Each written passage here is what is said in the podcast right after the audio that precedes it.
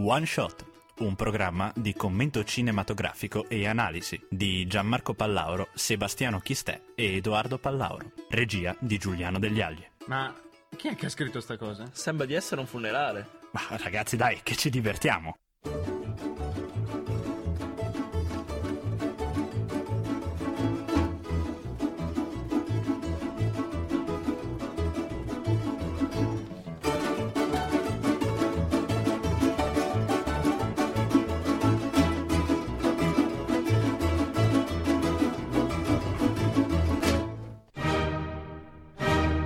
Non so chi conosca queste note, a me personalmente molto care, il buon Beethoven ne sapeva assai, ma avranno a che fare con la puntata di oggi, non è vero? Appunto sentiremo nello specifico più tardi durante lo stacco musicale, ma bando alle ciance cominciamo subito con la presentazione del film. Oggi parliamo di Psycho.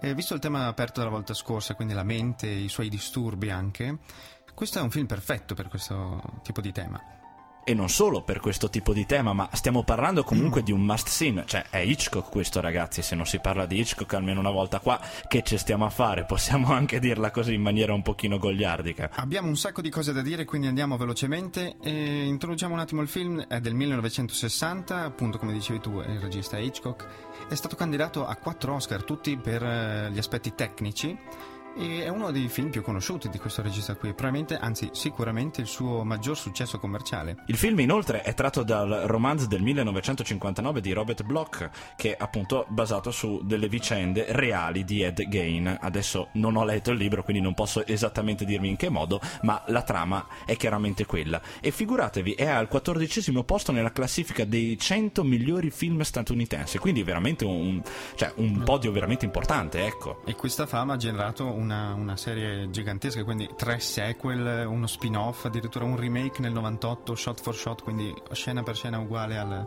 al precedente. Ma sentiamo appunto una, una clip del film.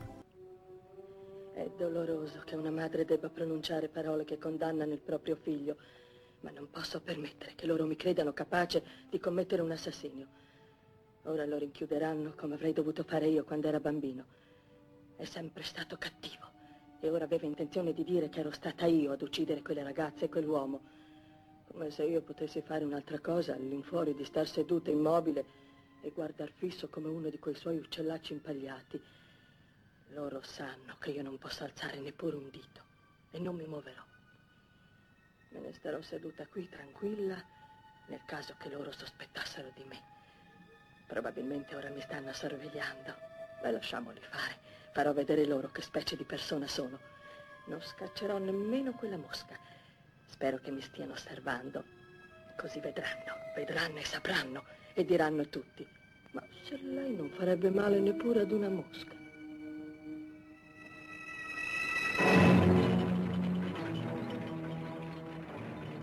Questo che avete appena sentito va un pochino contro quello che avrebbe voluto Hitchcock, ovvero niente spoiler per questo film, ma chiaramente per fare un'analisi completa non possiamo renderci esenti insomma da questo, da questo tipo di discorso. Infatti questa poi era la scena finale del, del film appunto. E se voi l'avete visto come sul nostro consiglio nelle pagine di Facebook questa qui è la scena in cui vedrete il sorriso più agghiacciante che potete vedere nella storia del cinema. Sicuramente io sono rimasto estasiato anche da questa sovrapposizione che c'è tra il viso appunto di Norman e quello di un teschio che secondo me proprio mi ha lasciato del pathos insomma, ma Bando alle ciance, come diceva prima Seba, e proseguiamo con la trama appunto di Psycho. La storia narra di una giovane segretaria che si chiama appunto Marion Crane che ruba 40.000 dollari che le erano stati affidati da depositare all'interno di una banca dopo il lavoro.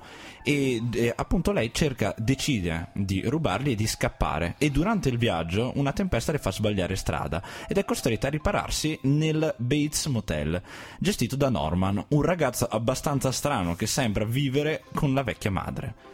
Quindi praticamente nella notte Marion viene uccisa e il film prosegue con sua sorella che cerca di capire con, eh, cosa sia accaduto e dove siano finiti chiaramente questi soldi, insomma. Assume appunto per scoprire che cosa è successo alla sorella un investigatore privato che viene ucciso a sua volta e poi si viene a scoprire nella conclusione che Norman era afflitto da un disturbo di personalità multipla, cioè nel suo corpo vivevano in contemporanea la sua personalità e la personalità di questa madre che era morta ormai da anni e che lui continuava a far rivivere. Quindi una trama particolare, insomma, vediamo come diceva appunto prima Sema, il ruolo della mente in questo caso è sicuramente centrale. È dominante, esatto. Ma particolare di questo film è che, nonostante sia degli anni 60 e quindi ci fosse già la tecnologia per girare un film a colori, questo film rimane in bianco e nero. Ci sono delle teorie, almeno a detta di Hitchcock, che comunque era famoso per mentire. Lui diceva: L'abbiamo messo in bianco e nero perché altrimenti la censura con la scena di, di sangue dell'omicidio ci avrebbe ha completamente cancellato l'intera, l'intera scena. Eh, la scena di sangue che poi appunto abbiamo saputo osservare anche scherzosamente che non sarebbe stato neanche troppo sangue perché alla fine si trattava di cioccolato insomma o, esatto. o no e addirittura la lama che trafigge la carne in quella scena in verità è un, è un melone che è stato assassinato quindi forse era anche per mascherare questi piccoli espedienti tecnici che forse erano anche dovuti a un budget abbastanza limitato ecco ci può stare Comunque Alfred Hitchcock aveva per questo film, pensate, aveva acquistato i diritti del romanzo di Robert Bloch, che è quello appunto da cui prende spunto il film, per soli 9.000 dollari in forma anonima, quindi non l'aveva detto a nessuno. Poi però appunto aveva comprato un sacco di copie dei libri per evitare che fosse appunto eh, distribuito diciamo, in giro il finale del suo film, perché chiaramente il finale rispecchiava quello del libro, quindi doveva evitare che la gente si autospoilerasse, diciamo così, la visione di questo film. E abbiamo capito che la, la suspense si crea solo così, quindi è fondamentale non sapere all'inizio il, il finale segreto, dopo ne parleremo. Ma mm, ah, esempio, sempre per tenere questa, questa, questa suspense, sul set del film Alfred Hitchcock ha voluto una sedia con la scritta Signora Bates, per non far capire neanche al cast che il personaggio era nella mente di Norman. Eh, fa capire anche il cervello cervellotico di Hitchcock, scusate il gioco di, palo- di parole, eh, mi sono anche impappinato, guarda, una cosa micidiale. Però pensiamoci, uno che prende una sedia e la lascia vuota apposta per illudere anche il cast, è, è qualcosa di sicuramente eh, particolare. Ci vuole, ci vuole mente. E questa mente geniale ha anche un, un certo aspetto di, di, malvagio, perché lui ha nascosto, il regista ha nascosto un, il cadavere della madre, il manichino, nel camerino di, della protagonista, dell'attrice e per vedere se effettivamente il, la, il, teschio era abbastanza spaventoso e l'urlo forte, fortissimo, gli ha confermato questa tesi. Deve essere stato raccapricciante lavorare con Hitchcock all'epoca perché no, non sembrava proprio un tipo incline a dare le cose per scontato, ecco. Però adesso sentiamo di nuovo in cuffia quei due accordi che abbiamo sentito all'inizio della puntata. Quindi ci godiamo un attimo di pausa con Ludwig van Beethoven, Madonna sembra quasi una hit, la terza sinfonia, l'eroica.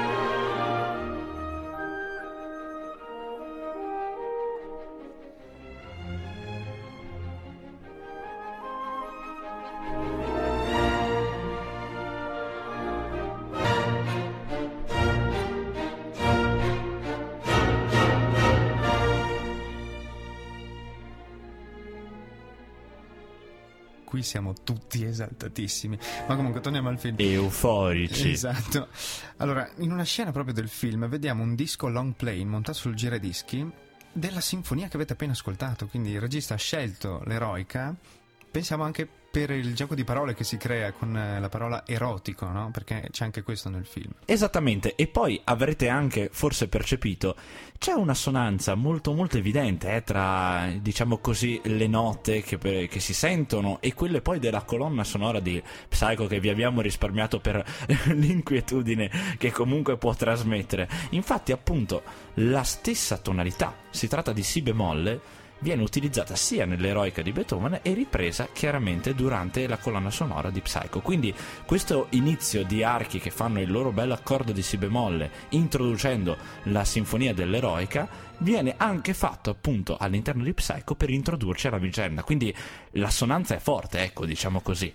E la musica agghiacciante che si sente proprio durante la scena del, dell'omicidio, e stridente anche, è diventata praticamente un, un, un tema horror, una musica sì, molto sì. conosciuta. Evocativo senza ombra di dubbio, chiaramente. C'è un particolare ulteriore per questa, per questa scena, perché all'inizio, nell'idea del regista, questa scena doveva essere senza musica, però il compositore ha insistito per mettere questa, questa musica agghiacciante, appunto, e subito Hitchcock ha capito che la scena si era completata. Esattamente, e appunto per concludere questo piccolo excursus sulla musica, questo film non è famoso solo per la musica, sicuramente, ma specialmente per il comparto tecnico, chiaramente, perché sì, la musica ha un ruolo fondamentale all'interno di questo film, un commento e un'evocazione davvero strabiliante che poi ha dato inizio a una, sor- una, una, serie insomma, di film che appunto utilizzavano gli archi come elemento chiaramente di tensione, la classica nota acuta che sentite dentro un film di, dell'horror o di un thriller è chiaramente un violino comunque un arco molto molto sulle note più alte, sui registri più alti, però gli aspetti tecnici non vanno trascurati, non è vero Seba? Infatti le tecniche di ripresa erano all'avanguardia per l'epoca perché so, pensiamo solo alla grandezza o al peso delle, delle, macchine, delle cineprese, erano gigantesche, quindi tutti i metodi per eh, le riprese dall'alto, comunque spostare telecamere con, ango, con angolazioni difficili da ottenere, era strabiliante. Appunto per la prospettiva ci sono metodi per dare più risalto al discorso di un, di un personaggio, ad esempio mettendolo in primo piano o portandoli indietro quando il, il discorso si fa più, più, leggero. Le scene d'azione invece hanno, sono particolari perché lo zoom è molto avanti, no? quindi durante le scene dell'omicidio. Questo io l'ho pensato abbastanza tipo come se non volesse far capire completamente cosa, cosa fosse successo, ma anche per non rivelare l'incapacità forse tecnica del tempo di rendere alcune scene perché eh, se facciamo un esempio sulla scena secondo il secondo omicidio un aiuto regista aveva proposto di inserire una telecamera all'interno di una sfera e poi di far accoltellare la sfera dal, dal, dall'attore, quindi complicatissimo. E Hitchcock ha deciso di tenere tutto nel budget limitato e di togliere queste, queste, opzioni. Parlando poi della scena più famosa del, appunto, del film, che è la scena dell'omicidio nella, nella vasca da bagno, eh, richiese addirittura appunto, una settimana per essere girata, ma 72 posizioni diverse della macchina da presa. L'accoltellamento dura 22 secondi, però, cioè, questa è la cosa incredibile, per un totale di 35 inquadrature, appunto, con tutti questi spostamenti in cui tuttavia non viene mai mostrato il coltello che trapassa la carne. Quindi, comunque, come diceva Seba, magari una difficoltà tecnica, magari no, però comunque è un lavoraccio incredibile, ragazzi, è una scena di 22 secondi, eh. Infatti, appunto, l'obiettivo del regista è e rimane comunque quello di stupire l'osservatore gli spettatori dal punto di vista tecnico e musicale. La storia, infatti, e la recitazione passano in secondo piano per un preciso volere del regista. Durante una, un'intervista, appunto, ha dichiarato non è una grande interpretazione che ha sconvolto, non è un romanzo molto apprezzato che ha vinto. Quello che ha commosso il pubblico è stato il film puro. Per questo il mio orgoglio per Psycho sta nel fatto che appartiene a noi registi, a lei e a me, più di tutti i film che ho girato. Quindi si può dire chiaramente che è un film che non solo è fatto per intrattenere, ma anche per un film per gli addetti ai lavori. E forse questa componente qua lo rende apprezzabile sicuramente anche per le persone che poi d'altronde lo possono guardare anche dal punto di vista tecnico. Comunque, poco prima dell'uscita delle anteprime e delle, nelle sale cinematografiche, la moglie, pensate, si accorse che il, nella scena famosissima che dicevamo prima, quella in cui c'è l'omicidio all'interno del bagno, la protagonista Marion appunto respirava quando doveva essere davvero morta, insomma, cioè molto morta, era stata pugnalata. Quindi chiaramente fu necessario esatto rigirare la scena. Ecco, e questo fa capire anche che un maestro come Hitchcock può fare degli errori. Dietro a un grande uomo si nasconde sempre una grande donna. E con questa citazione, Giammo, dobbiamo fare una pausa.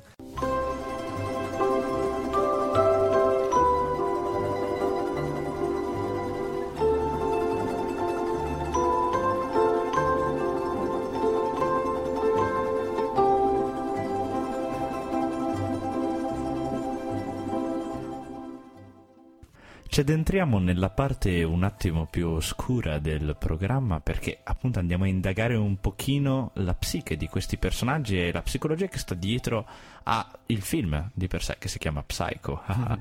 Sembra un gioco di parole ma non lo è, non era programmato. Infatti se notiamo per esempio il personaggio di Marion eh, all'inizio indossa, nella prima scena lo vediamo subito, un, un reggiseno bianco e anche la sua borsa al lavoro è bianca, quindi per simboleggiare questa aurea angelica che possiede all'inizio del film. Dopo aver commesso il furto, però, sia il reggiseno sia la borsa diventano neri. e quindi si nota subito che c'è questo, questo attimo di moralità da parte del regista, fa notare subito che il personaggio ha commesso un crimine.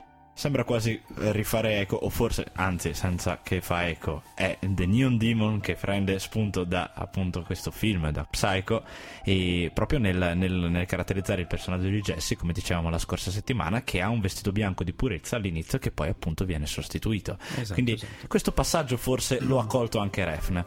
Ma proseguendo appunto abbiamo un'altra cosa che abbiamo affrontato poi, e non lo sapevamo, successi- precedentemente in verità, nel, nella puntata riguardante Ex Machina, ovvero anche qui abbiamo una suddivisione della casa, la casa non il motel, proprio la casa che ci sta dietro, la casa dove abita Norman con la madre, diciamo così, e che è suddivisa appunto su tre livelli. Questi tre livelli, secondo appunto questa interpretazione, sono le suddivisioni dei tre livelli mentali mh, definiti da Freud, che sono l'io, il superio e l'ess. Secondo appunto Freud, il superio, che è appunto il piano superiore, eh, sembra quasi anche una coincidenza questa, non si sa, il superio appunto è la parte in cui risiede l'autorità, diciamo così. Nella parte, nel piano centrale, il piano zero, abbiamo la, l'io, ovvero Norman in sé per sé, e nel piano inferiore, nella cantina, abbiamo l'essa, è la parte più istintuale, più aggressiva ma anche più affettiva, è quella legata più nostra, al nostro passato come animali. E quindi questa suddivisione qua la vediamo proprio in Norman in che, in che ruolo assume all'interno di diversi piani e delle diverse logistiche all'interno della casa. E aspetto abbastanza interessante, lui sposta anche la madre per ogni singolo piano, cioè quando ha una visione autoritaria della madre, la madre è di sopra, quando ha una visione visione di parità, di dialogo, c'è proprio una scena in cui sta mangiando con la madre, sta cenando prima di commettere il delitto, ha, eh, il piano centrale, il piano dell'io, quindi ci dialoga, e al piano appunto del seminterrato troviamo la parte in cui Norman soccorre e corre in aiuto della madre per proteggerla, per proteggerla proprio per istinto, istinto di sopravvivenza quasi.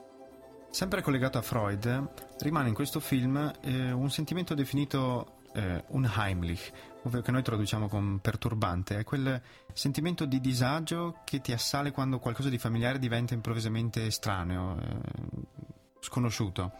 Può essere per esempio in maniera leggera un, un maestro fuori da scuola, ma un qualcosa di più inquietante è per esempio andare a visitare il museo nel bel mezzo della notte.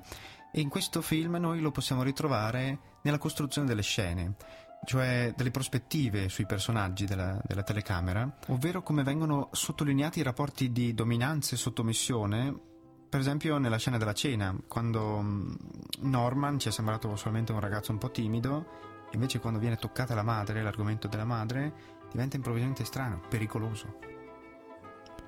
Esattamente, e poi rimanendo sempre su questa appunto scena che è sicuramente ricca di contenuti, abbiamo uno scambio di battute tra Marion e Norman, in quale appunto Marion rievoca una conversazione che aveva avuto con l'amante all'inizio del film, in cui diceva vorrei passare una domenica con, mm, a casa dei tuoi, diciamo così, in presenza di tua madre bevendoci un tè o comunque mangiando qualcosa in compagnia. Questa supervisione dell'elemento materno l'abbiamo in maniera quasi ironica e paradossale all'interno della scena di cui stiamo parlando in questo momento.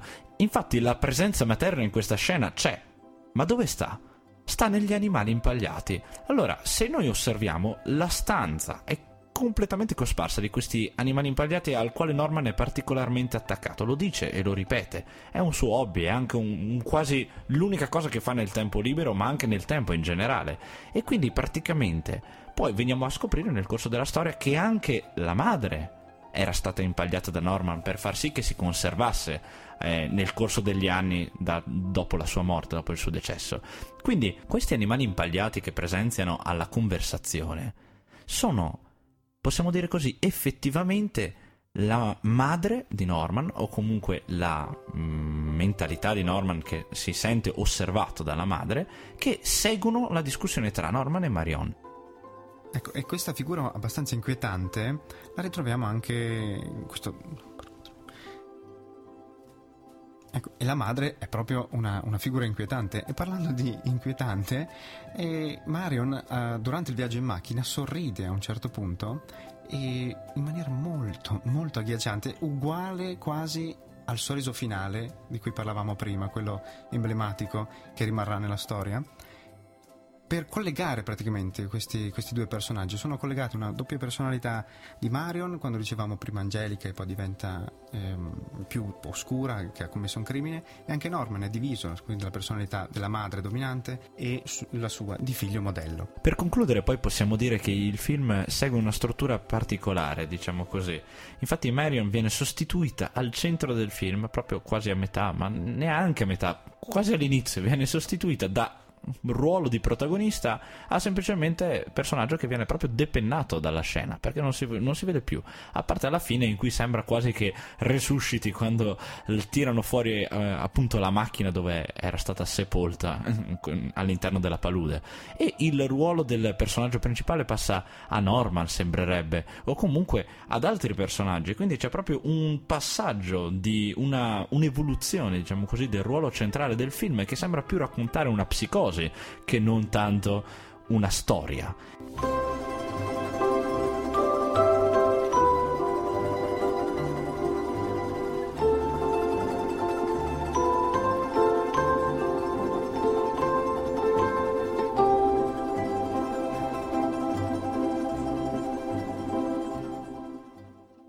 Colpo di scena, amici ascoltatori, a Seba non è piaciuto questo film. Attenzione, attenzione. Eh, non c'era Hitchcock che andava in giro a rubare i libri, quindi avevo già letto la, la storia, mi sono spoilerato tutto all'inizio e quindi durante il film praticamente sono rimasto fregato. No, ehm, no mi è venuta un, un, una riflessione da fare perché questo film specificatamente è stato basato solo sulla tecnica, no? Cioè, sorprendere le, le, lo spettatore con la tecnica e la musica. Ma quando diventa obsoleta perché col passare del tempo si trovano nuovi metodi per riprendere, cosa rimane di bello del film? Questa è un po' una provocazione, diciamo. Però io devo dire che ho visto le mm, peggio morti mai rappresentate sulla storia del cinema, dal mio punto di vista. Sei un po' cattivo, un po Seba, cattivo, dai, lo eh. so. Però io che come violenza gratuita non mi piace, qui serviva la violenza, ho visto tre gocce di sangue forse. Che era che cioccolato. Era cioccolato. Eh. Esatto. No, io devo dire che sono sempre piuttosto soddisfatto dei temi sviscerati all'interno di film che tirano fuori psicosi, e, mh, mm, ruoli di personalità multiple, cose di questo tipo. A me piace questa cosa e quindi non mi sono sentito penalizzato. Inoltre, chiaramente anche il contesto storico che appunto tu una, in, nella tua veste recrimini un pochino insomma questo vintage o comunque questo sapore per le vecchie tecniche utilizzate a me ha comunque eh, stupito lo stesso e quindi è un bel ricordo che mi porto via. Ma doppio colpo di scena sono riuscito prima a far imporre attraverso so, eh, Random Generator il, nuovo, il prossimo film del, che, di cui parleremo e sarà Interstellar Detto questo, noi vi salutiamo. Io sono Sebastiano Chistè. Gianmarco Pallauro. Edoardo ci sta seguendo da casa. Giuliano Degli Ali in regia. Grazie per averci seguito.